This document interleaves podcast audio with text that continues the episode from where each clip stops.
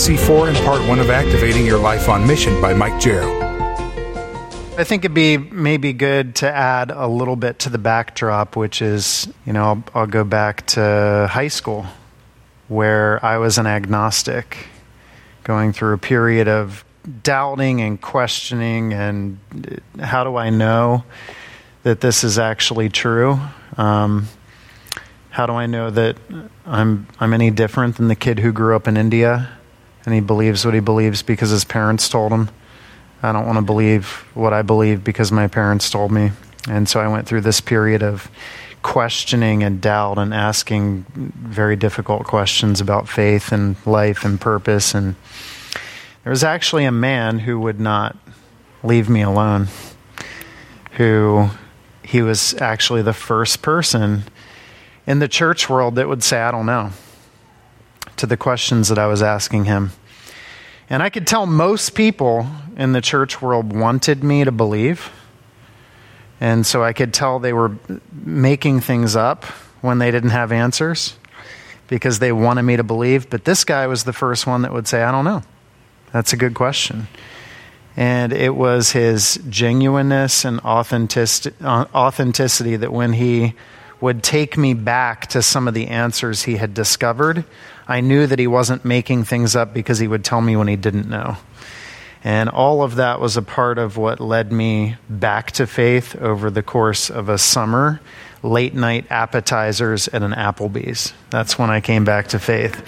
It was it was the half price boneless wings and you know the quesadilla that brought me back. And then I was working with youth in Philly and felt that really, I think the best way to impact youth was to impact families. And so I started, um, I was at a conference and connected with some people that had just tried to get this church plant off the ground. It was a small group of people meeting in an EMS building and a middle school, and they needed somebody to kind of lead them. And as I was talking about what I'm doing and some of my backstory, they said, We'd love for you to come out and hang out with us. So I did, and we talked, connected, felt a really good bond there. And they asked me to come out and kind of lead what they were doing. Well, that church grew very quickly, rapidly, numerically, from about 30, 40 people to about 850 in about a four year period. We ended up building this larger facility, gymnasium, hiking trails. We're, you know, in the process of a 1,500 seat building campaign, all that kind of stuff. So, rapid numerical growth. However, pretty much everyone I talked to in the church would say that they came from another church. And so we weren't really reaching lost people. And then, as, as I was talking to the people that were coming from other churches, and they were coming because we were Starbucks, and the churches in the area were Tom's Coffee Shop, and we had better goods and services, better band, better facilities, better programs, that sort of thing. And so they came to us because we were kind of the better show in town. But I felt like, are we actually reaching lost people? The, the answer was no, we're not. And are we actually making disciples or people's lives that much different than the people around them? And again, to that, I'd have to say, not really. And at that time, I had been introduced to some people that were doing things all over the U.S. and all over the globe house churches in the Rocky Mountains and ministry in Berlin and Africa, and the stories that they shared. I kind of got jealous of their stories. It, what they did wasn't as big. It was small, it was local, it was skid row, it was, you know, in the back alleys. But the stories that they shared just just captured my imagination. It almost it kind of took me back to Applebee's, really, if I'm honest with you. It took me back to those early moments of discovering Jesus in community with a group of people that were authentic and that shared their life with me. And so I got captured by these stories, and this group of guys took me out. I was supposed to speak at a national leadership conference in San Diego, and it was a week before my wife and I got married. And these guys said, We want to take you out. You're getting married next week. We just want to celebrate you.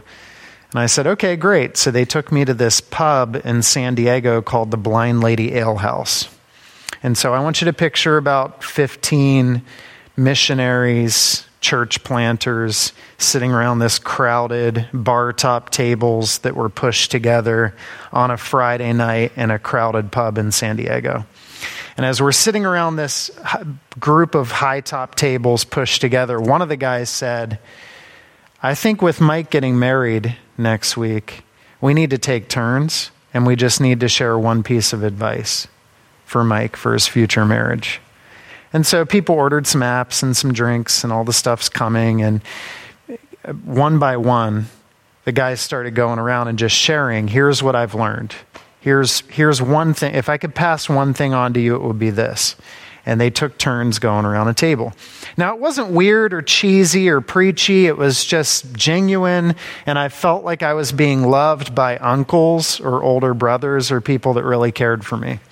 And then after a little bit of that, one of the guys said, I think, you know, we should also tell Mike that things aren't always good. And I think we need to take turns and share just the biggest stupid mistakes that we've made in our marriages. And so these guys started going around the table one by one. And they started saying, Whatever you do, never say this. Whatever you do, never do this, right?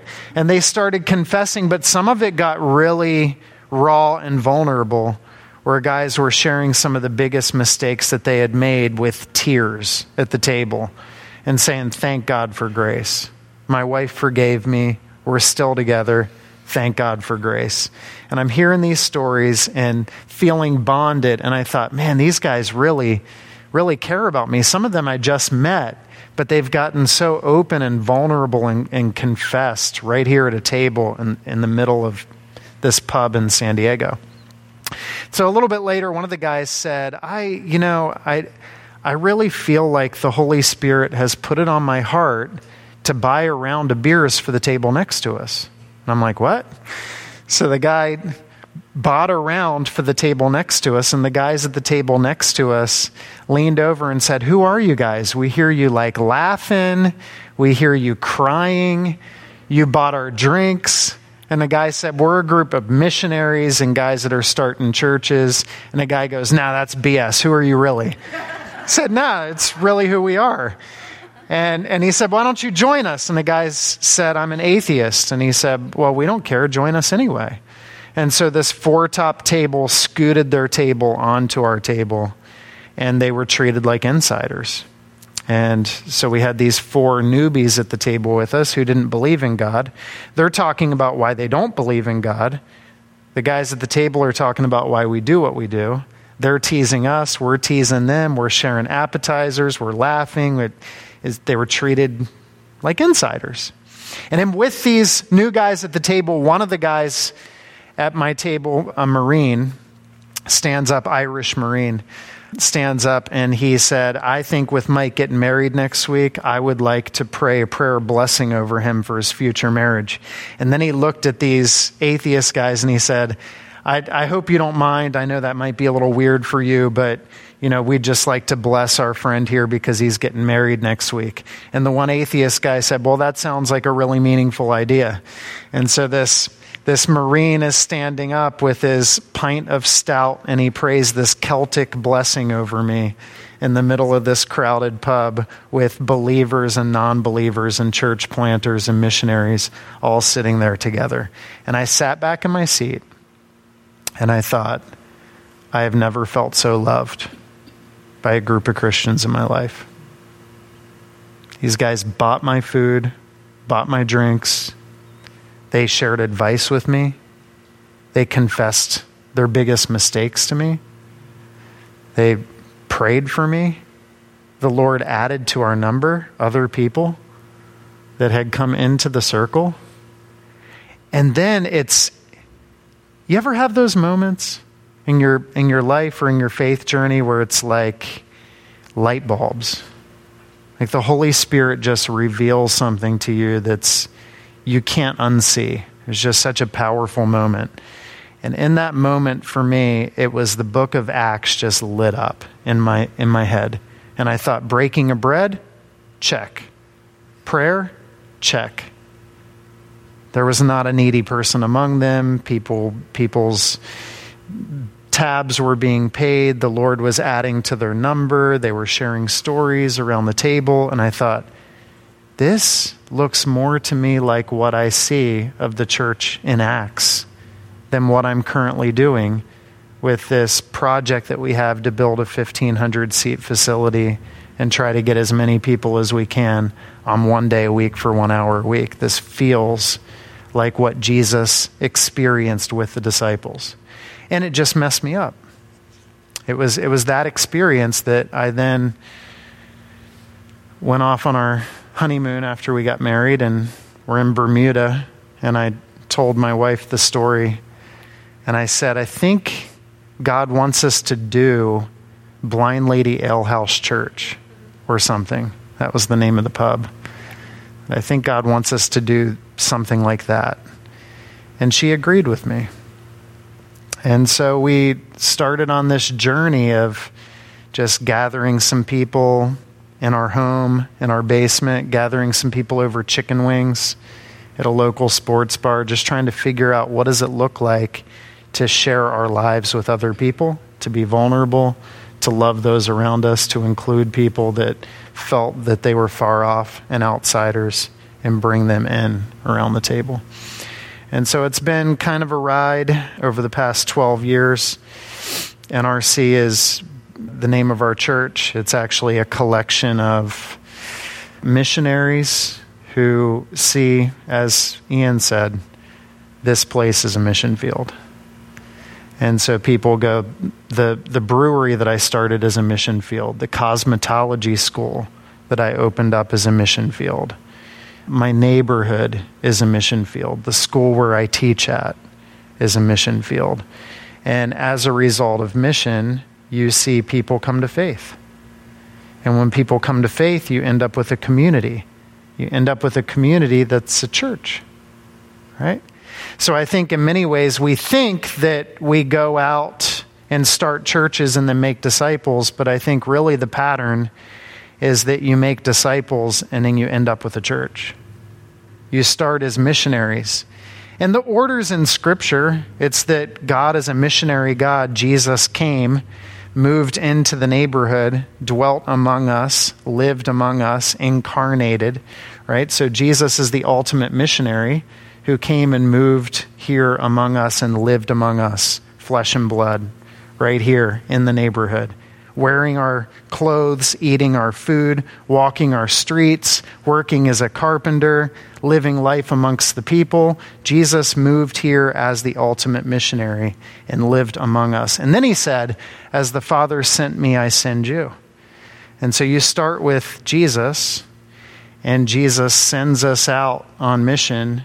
And then mission results in disciples being made, and disciples being made is a church or a collection of churches or a larger movement of what God's up to. And so I think many times we just have the order backwards. We start with church, and church is where we go to learn about Jesus. And then those super dedicated, like Navy SEALs of Christianity, they're the ones that go out on mission. But I think the order actually in Scripture is you start with Jesus, who's the Alpha and the Omega, the, he, he's the firstborn of all creation, right? He's, he, he is the starting point. You start with Jesus. Jesus sends us on mission as the Father sent me, so I send you. Go and make disciples. As Spurgeon said, every Christian is either a missionary or an impostor.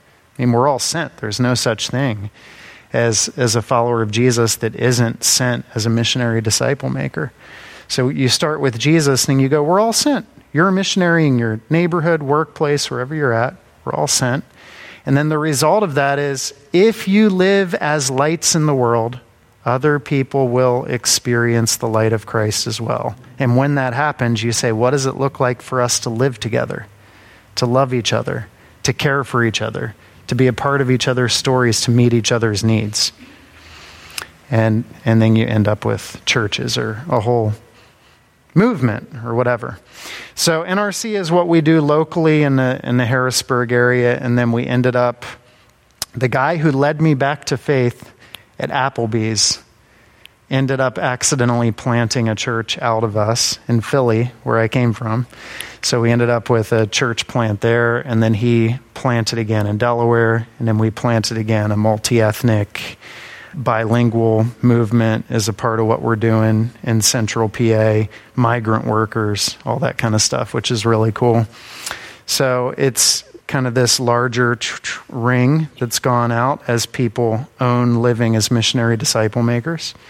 And then Creo Collective is, you know, what a number of us, Ian included, would consider themselves a part of this larger movement of missionaries that are both in the U.S. and overseas. And I direct Creo. There's a team of us that work together, probably close to 300 people that are see themselves as missionaries wherever they're at.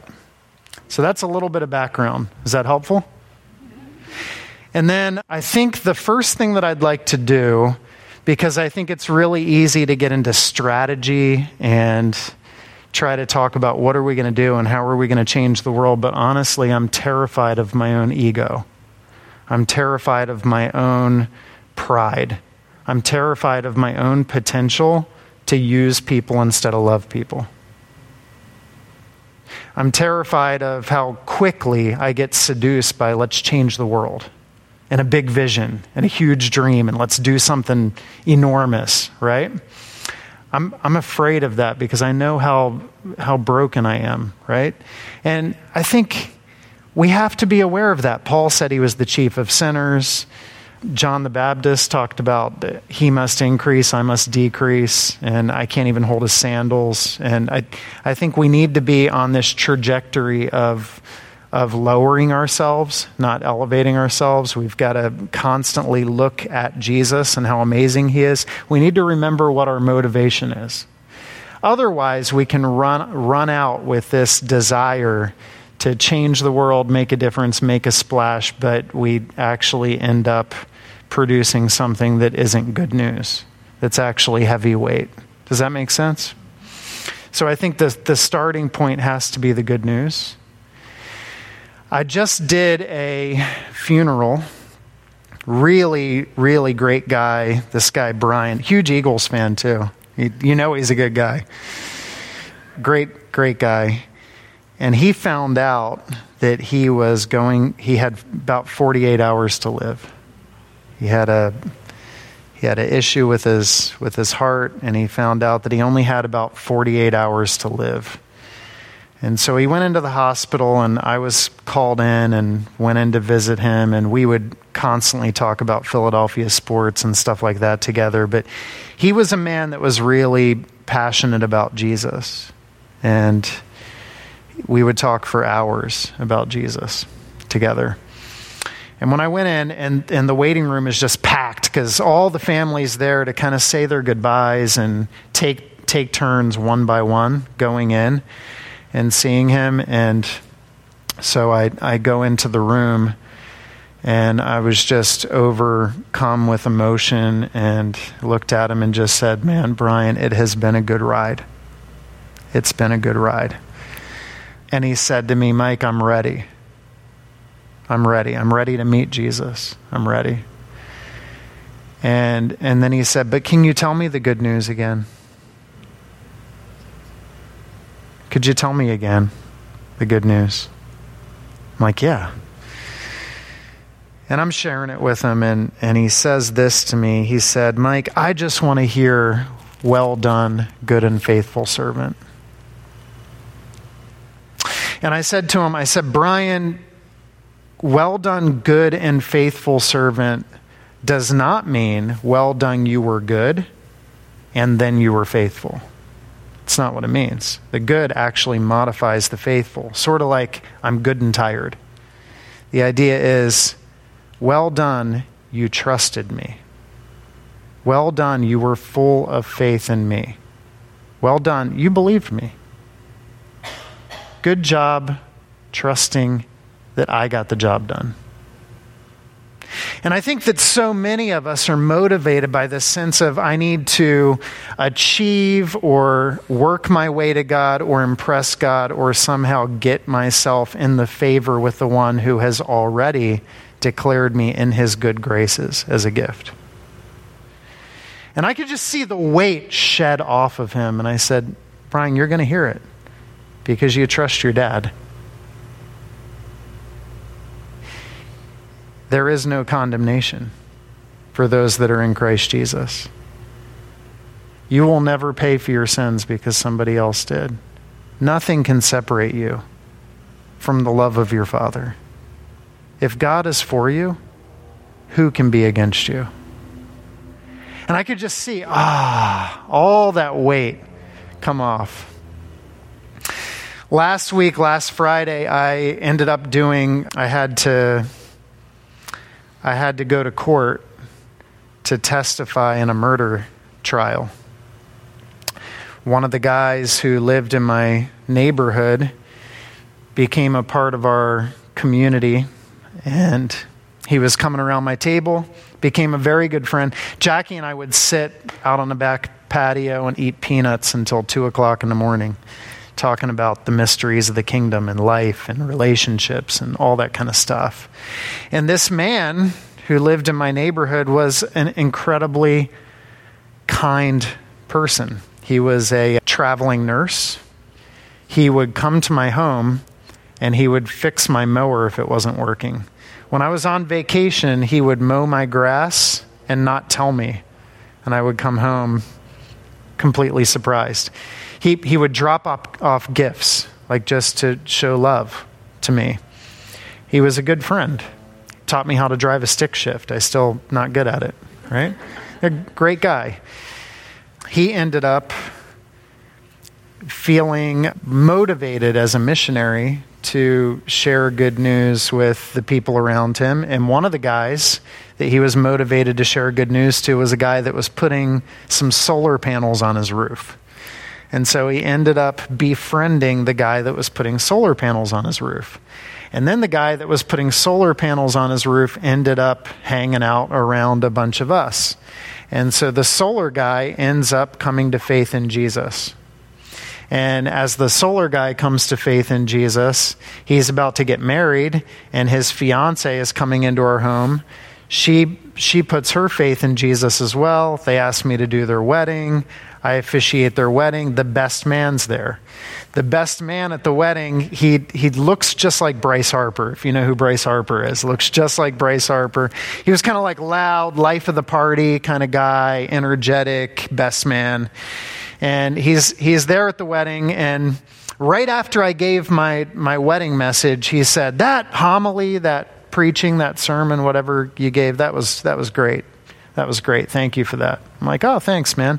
And then he starts off talking about this kind of mix of of New Age and Christianity and you know other religions. It was kind of this this crock pot of random ideas that he was throwing out.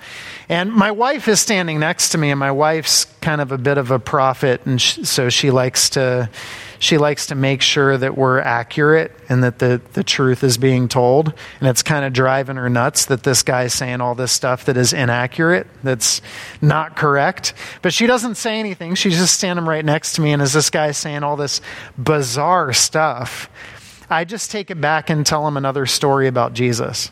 And he's like, Yes, yeah, man. And he got really excited. And he, hey, why don't you come over here too? And he's inviting other people Larry, Omar, Crystal, and he's pulling these other people into the mix, and the crowd's getting a little bit bigger.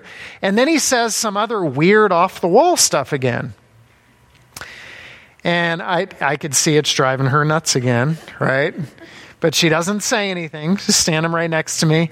And so then I go off and tell another story that Jesus told, another parable that Jesus told. And he got really excited again. Oh, dude, that's it. Yes, yes. And then he's inviting more people. The crowd's getting bigger. Suddenly, we're like the sideshow at the wedding, right? There's like a growing crowd of people around us. The bride and groom are looking over, like, what is happening over there?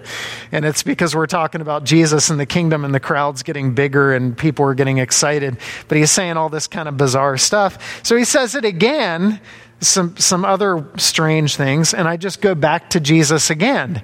I go back to Jesus again, and he goes, You get me. right? And I'm like, I don't get you at all. I have no idea what you're talking about. But he was so excited about the things that I was sharing about Jesus over about a six month period after that. That man ended up coming to faith. And so the solar guy, his wife, the best man at the wedding, and then they end up starting a brewery church together. The guy who had come to faith, the solar guy, and the best man and his wife and their families ended up forming something together. But it all started because of this guy on my street that was the traveling nurse. Well, the guy that was the traveling nurse ended up leaving his wife for another woman who was a nurse where he worked at. And his marriage broke up, and he was working as a nurse during COVID and kind of crazy hours and lots of stress, all that kind of stuff. And the new girl that he was dating, he ended up moving in with, and they got a house together. And then he circled back and said he wanted to meet up with me. So we met up and we had lunch one day, and we're sitting there talking and stuff. And he's sharing about his mistakes and his desire to connect with Jesus. And we're having this really great conversation and talking about how we wanted to meet up again. Well, the next time I heard about him was that he was arrested for murdering his girlfriend.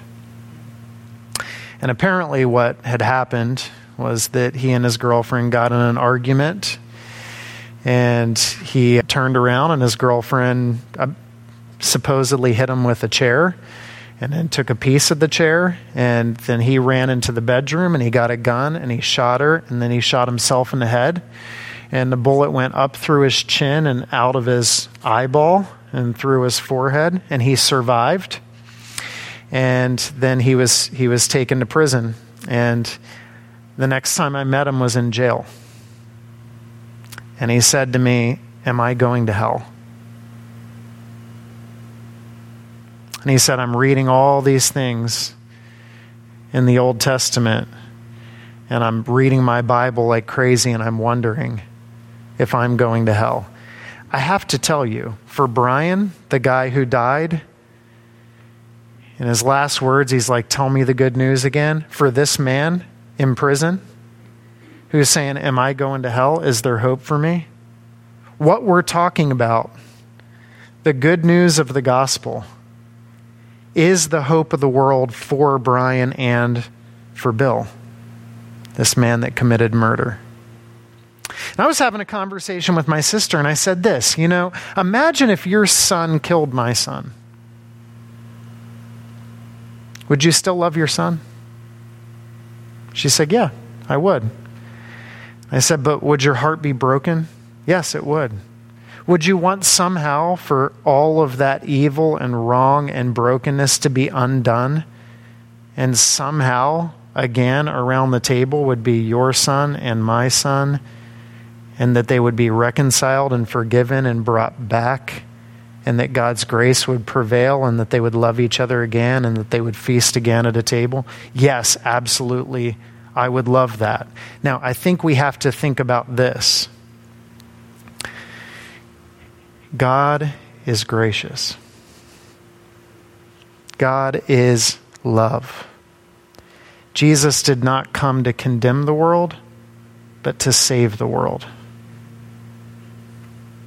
His will is that none would perish, but that all would come to repentance.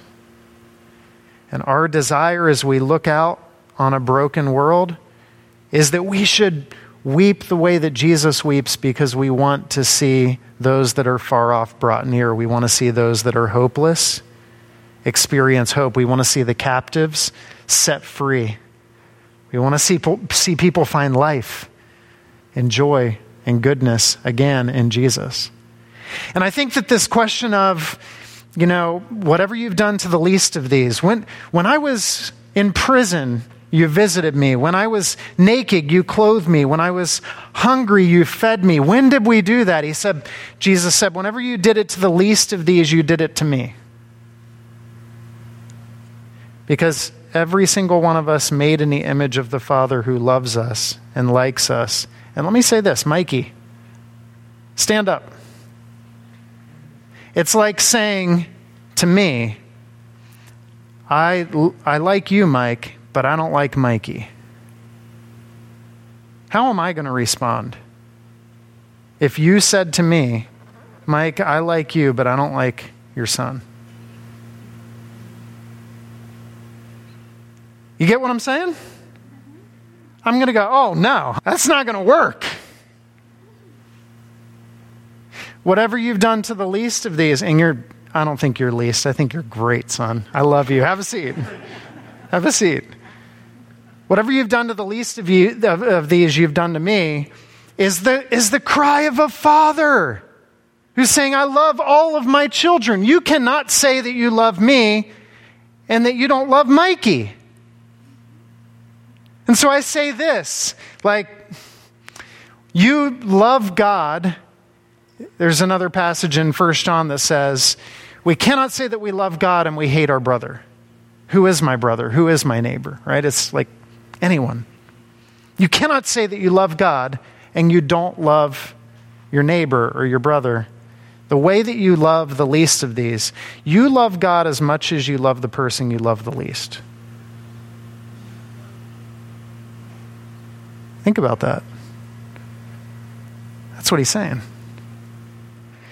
And so I think what that leads us to is I'm, what I'm not trying to do is guilt and shame. There is no condemnation for those that are in Christ. You are free. The guilt game is over. God's not keeping score. The scoreboard is unplugged. Your sins are as far as the east is to the west. I'm not saying any of that. What I'm saying is this is an opportunity for us to change our minds. Are you following? It's to change our minds. It's to change our minds, which is repent. Metanoia, to change our minds, to think differently, to think again. Okay? Repent, think again. The kingdom of heaven is at hand. The king is here. Jesus has come not to condemn the world, but to save it. And I think that you and I have to have fresh eyes again to look at the world around us as people that we love, not people that we're annoyed by, not people that are the enemy. Our battle's not against flesh and blood. There's an enemy who's a deceiver, a liar, a trickster. Those around us are not described by God as people that he hates. God so loved the world. Not hated the world, loved it, loved it. For the joy set before him, he went to the cross. So when we look around at the, at the world around us, it's an opportunity for us to change our minds and go, Do I so love each and every one of these people the way that God has loved me? Does my heart break for him? When's the last time you had a good cry? When's the last time you couldn't go to sleep because you were thinking about these people that needed hope and good news and life and love and forgiveness? You know, the Bible describes us as lost. What do you want to happen if you're lost? You want to be found, right? Lost people need to be found.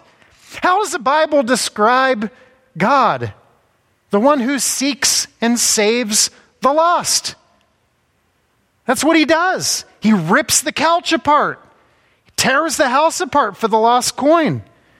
He goes and pursues the lost son. This is what he does is he seeks and saves the lost. He's very good at it. What, what do you want to happen when you're blind? You want to see. What about when you're dead?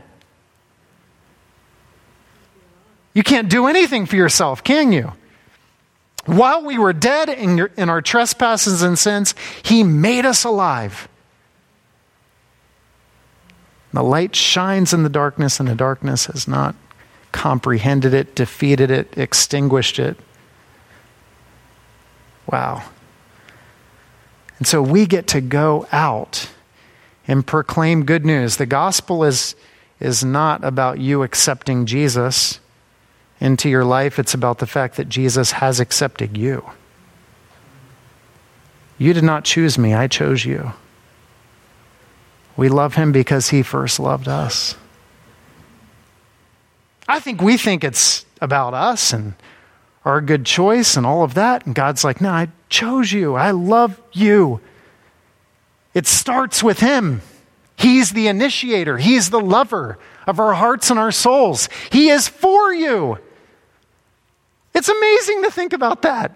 He's wild about you. He's fond of you. He loves you. He desires community with you.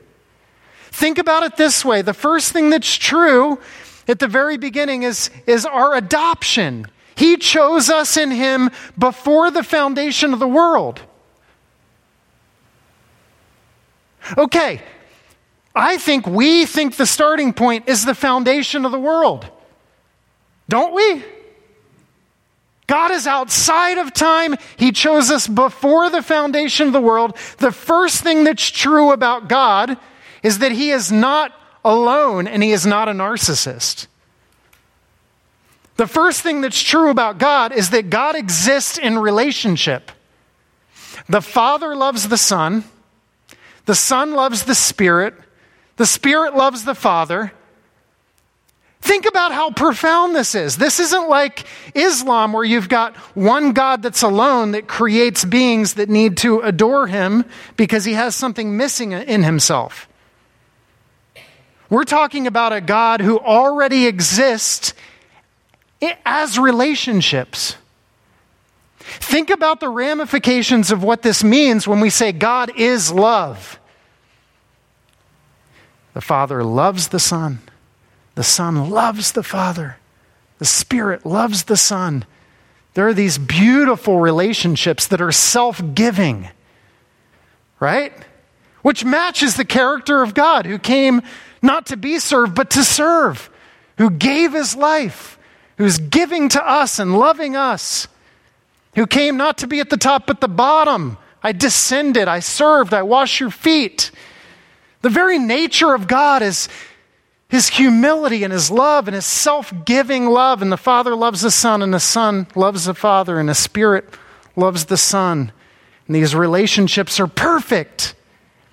And then God chose you and I to create us and then to bring us, adopt us into this triune relationship so that we can enjoy a relationship with the Father, with the Son, and with the Spirit, and that we get to be a part of this relational dance with the Godhead, Father, Son, and Spirit, and with each other for all of eternity. And in Jesus' cries and his prayer is that we would be one, that we would be full of love for each other this is why, at the very heart of it, it's love God with all your heart, mind, soul, and strength, and love your neighbor.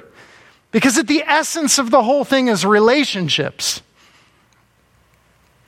Because at the essence of God is relationships.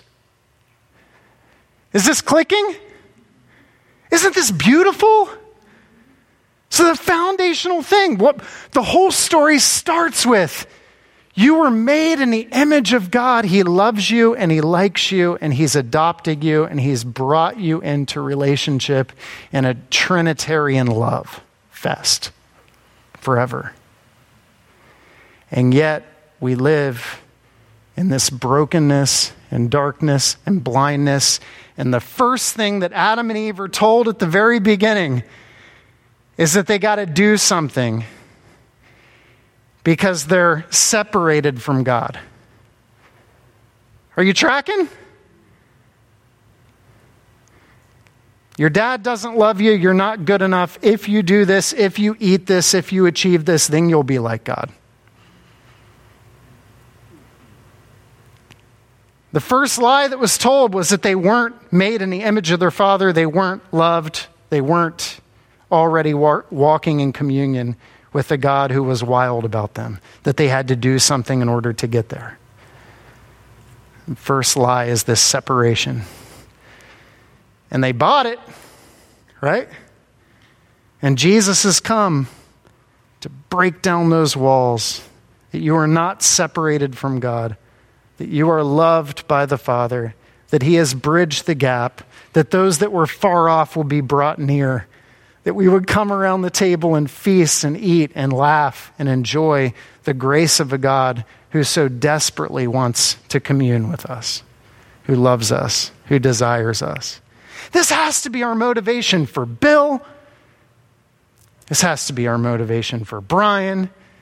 This has to be our motivation for our family members, our neighbors, our friends, our coworkers, that we're motivated by the God who is love, who has unplugged the scoreboard, who remembers our sins no more, with whom there is no condemnation, that's tossed your sin, your brokenness, your de- depravity down the black hole of his death.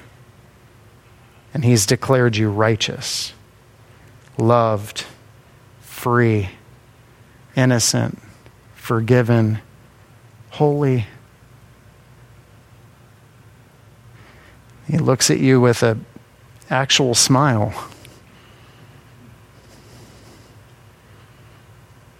I think that many of us think that the first thing that's true about God is that He's a judge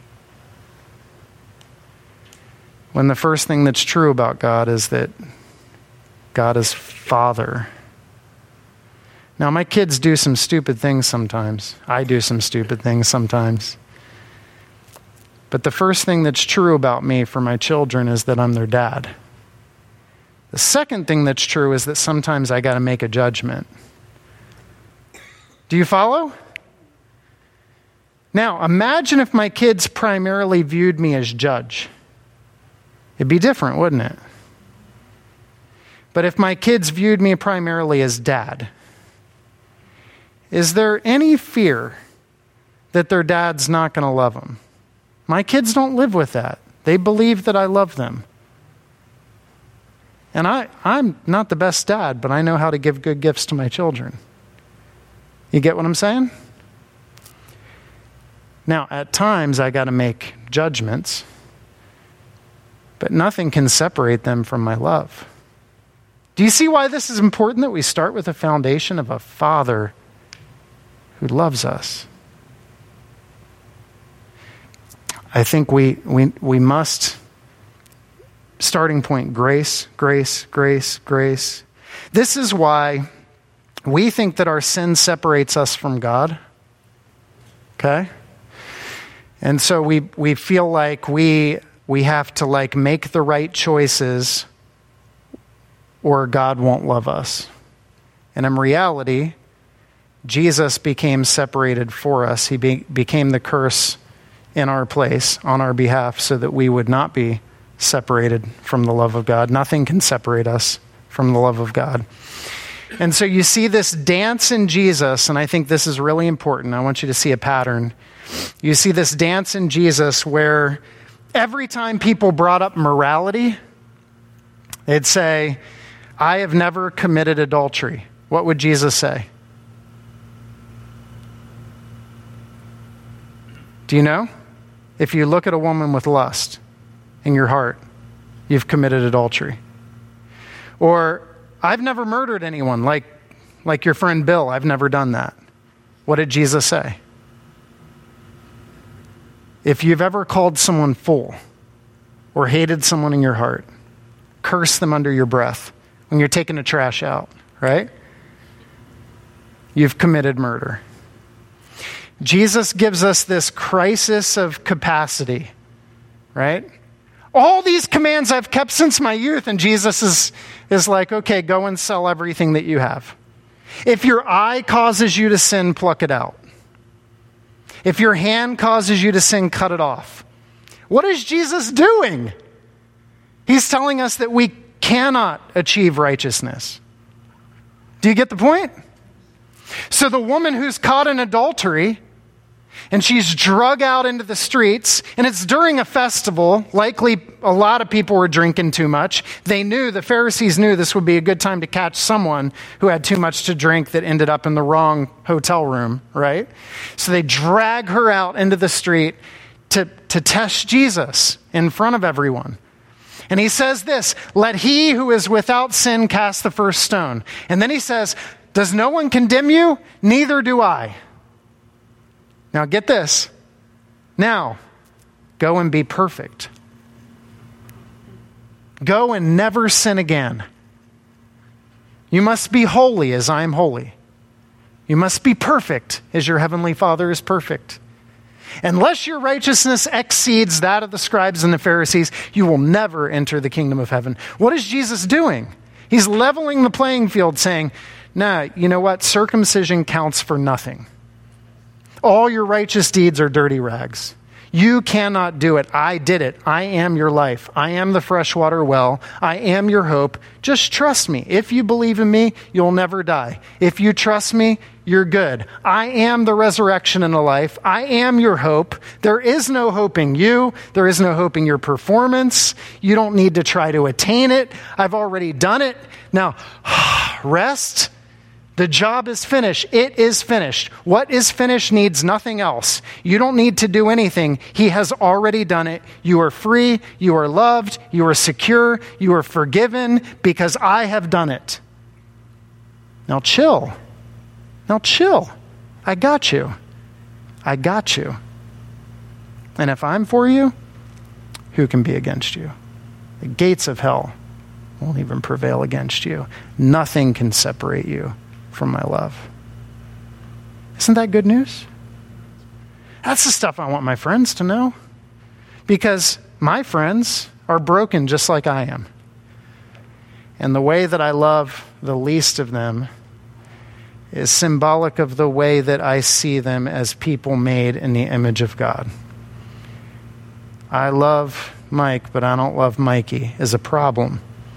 And so, at the core, at the foundation, we got to look at the people around us as those that were made in the image of God, adopted before the foundations of the world, loved by the Father, who He desires that none of them would perish, but that they would all come to change their minds about what the Father is like and what the Son has done and what they are able to experience for all of eternity in perfect union with a God who loves them. That's our motivation. Right? I'll pause I'll pause there. Is a good pause? And then maybe drink some coffee or stand up and shake it out. Some Q&A even and then I want to go into some like what does this mean for us? For each of us. But I think you are the light of the world. Each and every one of us. We get to do this. It's fun. It's a lot of fun. It's a lot of fun. It's the craziest message in town. It's bonkers. It's, it's absolutely wild. The message that we share is absolute, absolutely wild. You are dead in your trespasses and sins, and God has thrown you a party. Is that wild? You are broken, sinful, flawed, imperfect. The things you want to do, you don't do. The things you don't want to do, you do. Wretched person that you are, God has killed the fattened calf and brought a robe and a band. I mean, we got the coolest message in town. Do we not? It's a whole lot better than the scorekeeping that our world is used to. And if we don't go out with that motivation and that foundation, then we're going to go out inviting people to come into a place of burnout, stress, moralism, try harder, do more to achieve in the name of Jesus, which is not good news. We got to start with this. That's why I started with, I hope you don't mind me laying the foundation first. I feel like it's important. Thank you for listening to part one of Activating Your Life on Mission given by Mike Jarrell. Part two is available on the website. If you have any questions, please contact us at NC4. Thanks and have a blessed day.